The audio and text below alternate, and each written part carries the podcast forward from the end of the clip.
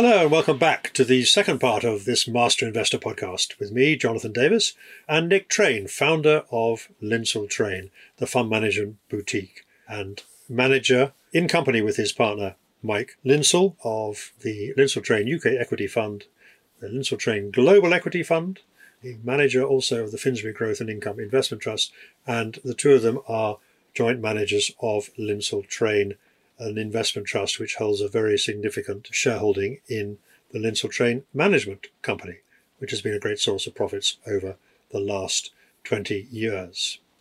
We finished the last, the first part of this podcast uh, talking about Fever Tree, the UK drinks company, and we move on next to talk about valuations in the stock market, in particular reference to the kind of companies that uh, Lindsell Train own.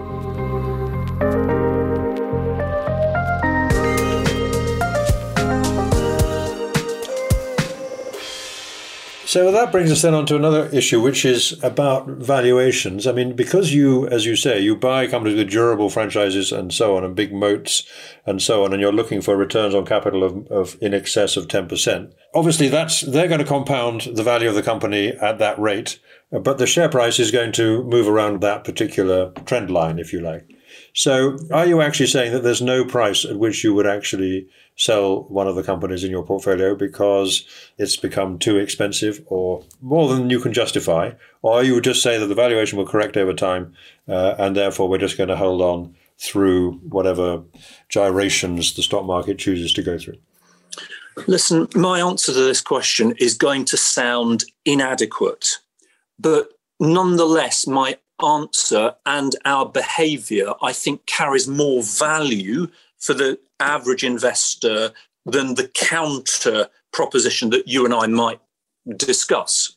People trade too much and they trade for what, in hindsight, turn out to be irrational reasons based on misapprehensions. I'd like to say, an answer to your question, in fact, I can't quite remember how you phrased it, but I'd like to say we'd prefer never to sell.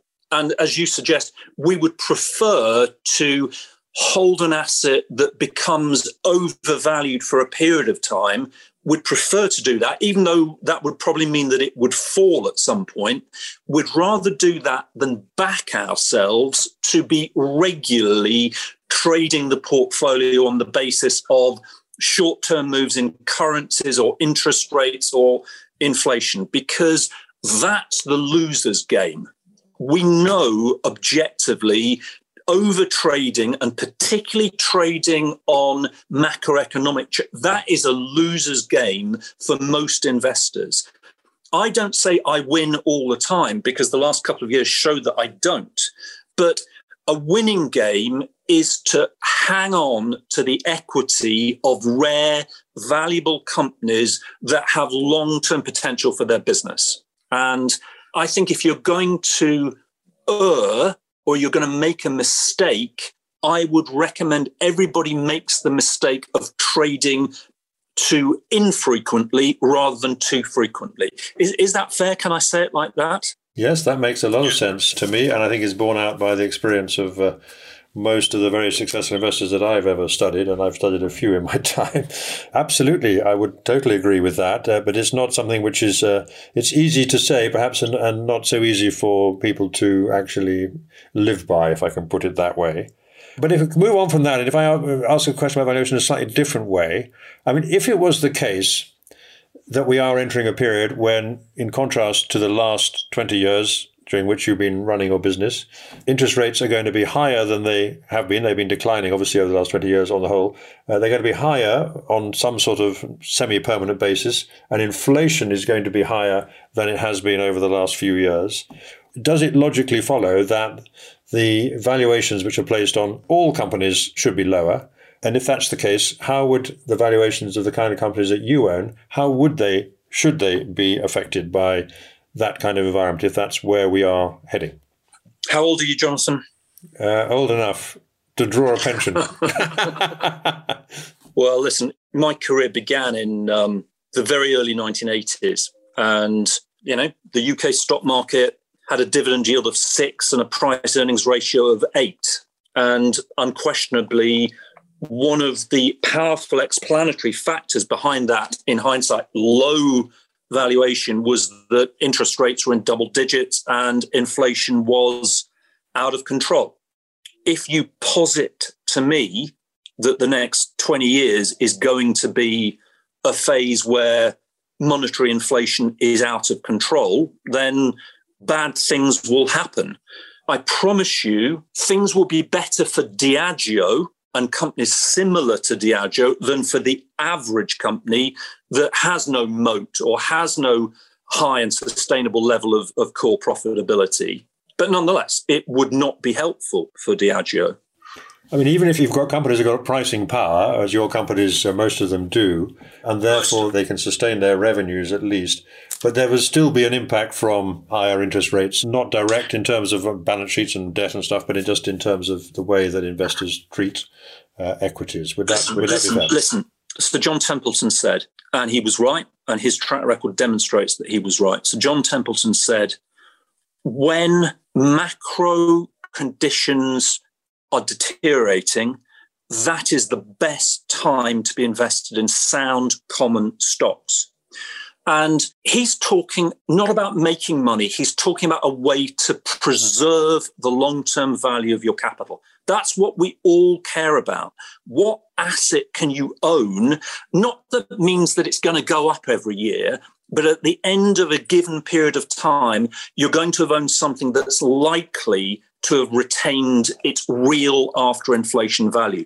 The one thing we know for sure is that debt, and particularly government debt and cash, is likely to be debauched in the kind of circumstances that I don't know whether you predict it, I don't know. But I really feel, you know, if I was prone to panic, which I try not to be, but if I was prone to panic, what you really should be panicking about is your cash or your fixed income investments, because they're the ones that history tells you are going to be obliterated.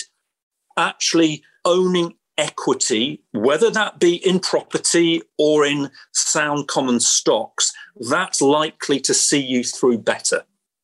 So, gilt yields, long conventional gilt yields are, are at five are they today? I mean, uh, uh, it's been a huge collapse in the gilt market. I think yields either yesterday or today touch 5%. They're moving quite fast, that's for sure, yeah. I still think, you know, what you should say is, and who knows where they are in a year's time? I don't have the faintest idea, but let's say five. Invert it. I know we've had this conversation. Invert what is a yield of five? It's a price earnings ratio of 20. Is that right? If the earnings 25. yield is five, it's 20. Yeah, absolutely. Yeah. Yeah. So, you know, you're being presented with a choice. Would you rather own Diageo on 20, 21 times earnings, or would you rather own a gilt? Where with the gilt, you have no inflation protection, no underlying secular growth whatsoever? Or would you rather own this incredible company that even the you know the most cursory look at its history has shown you that it's a business that's been able to negotiate a very wide range of economic and political backdrops over time. I wish the whole portfolio was invested in Diageo. Life would be a lot simpler. Unfortunately, we have to have a collection of businesses. I'm not sure we own anything in the portfolio, to my mind, that is quite as predictable as Diageo. But that's the effect that we're looking to capture with the structure of the portfolio. You do have a number of stocks in there which you've described as stock market proxies. You have used that phrase, I think, in the past, and among them are things like Hargreaves Lansdown and LSE and so on. Are they not in a slightly different category than Diageo in terms of what they might be capable of achieving? I mean, if we are entering a different environment, then surely the stock market is not going to perform as well as it has done in some periods in the past. And uh, stock market proxies will be to some extent affected by that. Would that not be a, a, a comment one could make? Old men get pessimistic, Jonathan, as you well know. um, I, I may be at least as old as you, but I'm trying to avoid slipping into that fundamental category error. No, you know, particularly in the context, I'll just remind you, in the context of the UK, the stock market is only up 20%. Now, forget income, that's that's added to the but the capital return is only 20% for the FT All Share Index over the last 22, 23 years. Are you telling me it's going to be worse than that over the next 22 years? In which case, really I'm going to take early retirement. Actually, I think that there's plenty of reasons to think that the UK stock market could be a lot more rewarding over the next couple of decades. And investing in sound businesses with conservative balance sheets and strong franchises that offer you a participation in the improved fortunes of the UK stock market and the UK economy. That could be one of the most rewarding parts of our portfolio, I hope. I hope. But listen again, again, and forgive me for reiterating this, but I think I couldn't do this job. I mean, I've done it a long time. I couldn't do it if I got up in the morning and felt pessimistic. I need that incentive to believe things are going to be better. And I'd say, you, you know, if an investor with us disagrees with that optimism or, or is pessimistic, then you know maybe find a different strategy because we'll be running this on the basis that the best is yet to come, and the best is yet to come for the London Stock Exchange. The best is yet to come for Hargreaves Lansdown, probably for Schroders as well. These are young businesses with huge runways of growth ahead of them. Just on that point, then, I mean, actually, as you've correctly, I think, implied, I am not a pessimist. Actually, I'm an, I'm an extreme optimist, a foolish optimist, probably, despite my advancing years. But this year in particular, do you think, therefore, with some of these stocks, Fever Tree down 60%, Hargreaves Lansdown is down, I don't know how much it is, it's, it's a lot anyway. it's been selling off for a period, and uh, there's obviously been some factors behind that. The Woodford scandal was, was unfortunate for them. Do you think the stock market has just got it wrong? Or is it just the fact that the stock market doesn't really think in the same medium to long term horizon that you do? I mean, when you talk to analysts in the city, if you do, I can't remember, you probably don't actually anymore. you probably just plough your own research. But, um, you know, do you think these analysts who say sell Hargreaves Lansdown are wrong? Or what are they? Misguided? You know, you mustn't provoke me to say things that I might regret I was trying to provoke offend valued friends or counterparties. There is a very active, and I approve of this, by the way, there is a very active hedge fund community worldwide, and there's a very active hedge fund community shorting UK stocks because it's turned out for a variety of reasons to be a good way for hedge funds to make money. The UK stock market has been pretty damn friendless, at least since Brexit. And it's all one way. And I do think, bless them, I think that analysts have to provide the messages and ideas that their clients want. And I think hedge funds are looking for short ideas, stocks to short in the UK. And some of them we own, some of them we don't own. Listen, it's possible for me to be right about Fever Tree and for a hedge fund selling the shares short to be right as well, because the hedge fund is probably taking a one month view and I'm taking a five or seven year view. The hedge fund can make a profit, but I can buy shares more cheaply in an outstanding business with a global brand and 100 million pounds of net cash on its balance sheet. Fever is not going to go bust, by the way. Let's just be clear about that. It's a very robust business in many regards. We can all be right. Personally, I do think that the UK stock market is strategically cheap for a collection of macroeconomic issues that could well unwind over the next three years. But I don't know that I'd want to make that the central proposition about what I'm doing or what we're doing. What I would say, and I again I'd repeat myself slightly, but I've mentioned it about Diageo, I've mentioned it about Experian, I've mentioned it about the London Stock Exchange, I've mentioned it about Fever Tree.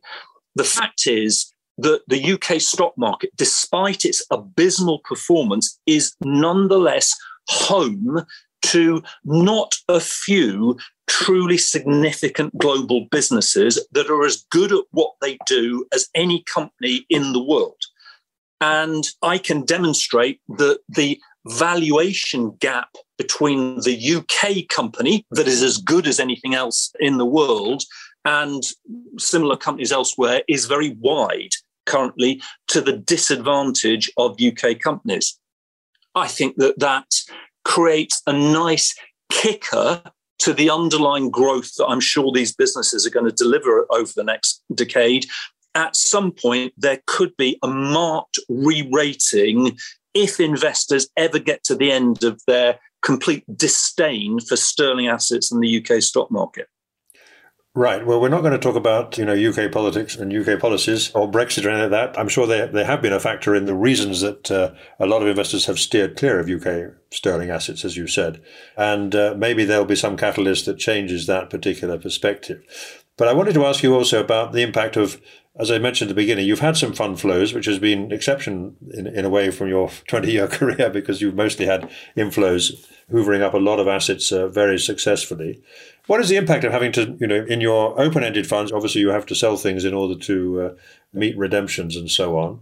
How have you tackled that process? I mean, I think you mentioned at one point that it was actually part of the process by which you ended up getting out of your position in Pearson, which had not been a great success. But how do you approach that issue in, in terms of the uh, open ended funds? And uh, how does that contrast to what you have to do in the investment trust, Finsbury Growth and Income? Is that, you know, there should be an advantage to the trust in that respect, you would think. Well, let me just take the second part of the question head on. Quite rightly, with my complete support, the board of Finsbury Growth and Income Trust has an active share buyback policy when the shares are trading at a discount. And as a result, over the last 12 months, Finsbury has bought back quite a material capital amount of its shares. And that has to be funded.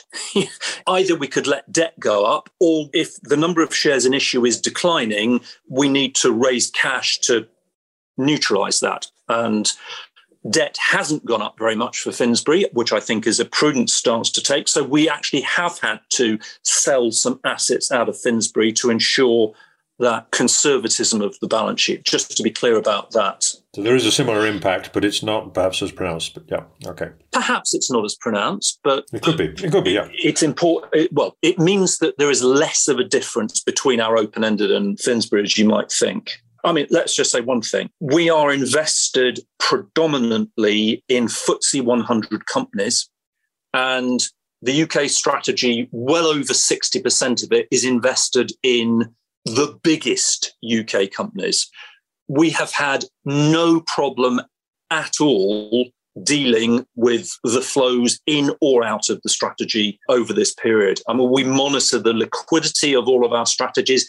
Actually, it's improved over the last 18 months as some of the really big liquid holdings have become even bigger within the context of the portfolio my emotional attitude towards it, which I, I, think is important. I mean, obviously, one has an intellectual attitude as well. My emotional impact is Mike and I have always felt tremendously privileged to be offered the opportunity to be a steward of other people's precious savings.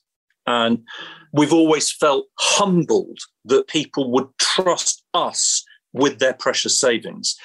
And if for whatever reason, and in this case, because we've not performed very well over the last couple of years, 18 months, if because of that we've lost the confidence of some of those investors and they want to take the capital away from us, then that's absolutely fine. And there's no sense of you know annoyance about it. We still think it's a privilege that we're in a position to carry on doing what we do. The only thing that rankles with me, and maybe sometimes it's a little bit of an excuse that's given, but I, I also know that there are people who are doing this because they sincerely believe it. The only thing that rankles with me is when people say, we're redeeming because we've given up on the UK stock market. You know, I do hear that from people, and that's not a good thing to do that's an irrational thing to do. I mean, if you don't think we can perform in the UK, that's one thing. Fine, give it to somebody else who you think has got a better UK strategy than us. But don't give up on a stock market that's only up 20% over the last 20 years. That's the only aspect of this that frustrates me. So we're coming to the end of our time now, Nick, and it's been really interesting conversation. And um, I guess I should ask you about this. I mean, you've said, I think publicly, that you and Mike are going to carry on doing this for at least another seven years. I think. Well, that was earlier this year, I think. So you obviously haven't lost your enthusiasm for does the project. It, does it sound as though I might have done? No, not at all. Not at all. It sounds as if you're just as committed as you were when you started. And I think that's uh, the one thing that I think most people would be most keen to find out, as it were, to test. Because there are lots of examples of fund managers who have been successful who either get bored or, uh, you know, lose interest or made enough money they want to go and do something profoundly different. Or some of them may just um, well, I don't want to mention Mr. Woodford again, but they may, may go off piste a little bit. But you're not in that category. You're here, you're training up some younger people. You've launched a new fund, a North American fund, which is still quite small. But um, tell us about the way the firm is and uh, what else you might be hoping to do over the next seven years or longer, depending what that turns out to be. Well, Jonathan, I know we've discussed this before. You know, the people you and I admire the most in this industry are those people for who it's clearly the calling, it's vocational, it's a hobby, the, the fascination of it is all embracing. And I, I've always admired the people who go on and on. And assuming that I can retain, or as a business, we can retain the confidence of our clients, that's my heartfelt ambition would be to go on and on. You know, if our clients say, these guys have lost it. That's fine as well. I mean, that's fine as well. But the ambition would be to go on and on. I do acknowledge, though, in my heart, I find that I have a new ambition. It's not displacing that ambition, but a new ambition that's developing, which is we do have some less experienced colleagues, but I mean, one of them's been with us 12 years, one of them's been with us 10 years, another's been with us seven years. And I know how talented those colleagues are. And Mike and I would love to find a way, while keeping the consistency of the investment approach and the integrity of what we're trying to do, to get these less experienced, younger colleagues more and more involved in the business because they deserve it. And because I'm sure it would be beneficial to our clients as well. So that's a challenge for us to manage that over the next period. I don't, I don't know how long, but that's the way I put it. And in terms of funds, the North American fund, what was the thinking behind that, and, and what other funds could you do? I mean, you've got a global, you've got a UK fund. What else could there be? I the, the, the, point of that fund is that Mike and I have nothing to do with it. So it's the first mandate where Mike and I, we're investors, but that's the extent of our involvement. And it's an opportunity for the rest of the team to create something where we can't say that it's our success or our failure. But you know, there was another reason for launching that North America fund, which is that America remains the home of entrepreneurial innovation. And we wanted to ensure that we weren't just researching the US economy, we were actually investing in the US economy as well in an attempt to make money for our clients. And we know that learnings from that strategy will have ramifications for our global fund. Frankly, it has ramifications for our UK and Japanese strategies as well, because successful businesses in the United States tend to get replicated around the rest of the world. So it's an important learning for the company as well. Even though, I mean, historically, there's been very few UK fund managers who've managed to outperform the US market. It's a very difficult market to outperform. I mean, I think have, we have to acknowledge that. I guess uh, Findlay Park would be one you would mention, which done very well over the years. But that's not really part of your thinking. You, you weren't thinking that uh, this is a market that's ripe for outperformance. It's just a way of developing a new strand of the business. Have I got that right? Yeah, no, you got it right. I could say a lot more, but let's leave it like that. That it creates an opportunity for our less experienced colleagues and it brings valuable learnings for our core business as well. Okay, well, look, on that note, Nick, it's been really good to talk to you again. And uh, as always, you've given. And you, Jonathan, thank you. Very um, coherent and, dare I say it, high conviction answers to the questions. I'm not trying to catch up, really just trying to get a flavour of your thinking as we go through this uh, rather t- tricky period for most investors, where I think it's very important that uh, they should uh, hold fast to some eternal verities about uh, stock market investing. I think it's uh, particularly appropriate in these uh, times to hear your longer term perspective on that. So thank you very much for that. This has been a Master Investor podcast, one of a series hosted by the professional investor and author Jonathan Davis. For more news, insights, and interviews with leading market experts, please visit the Master Investor website, masterinvestor.co.uk.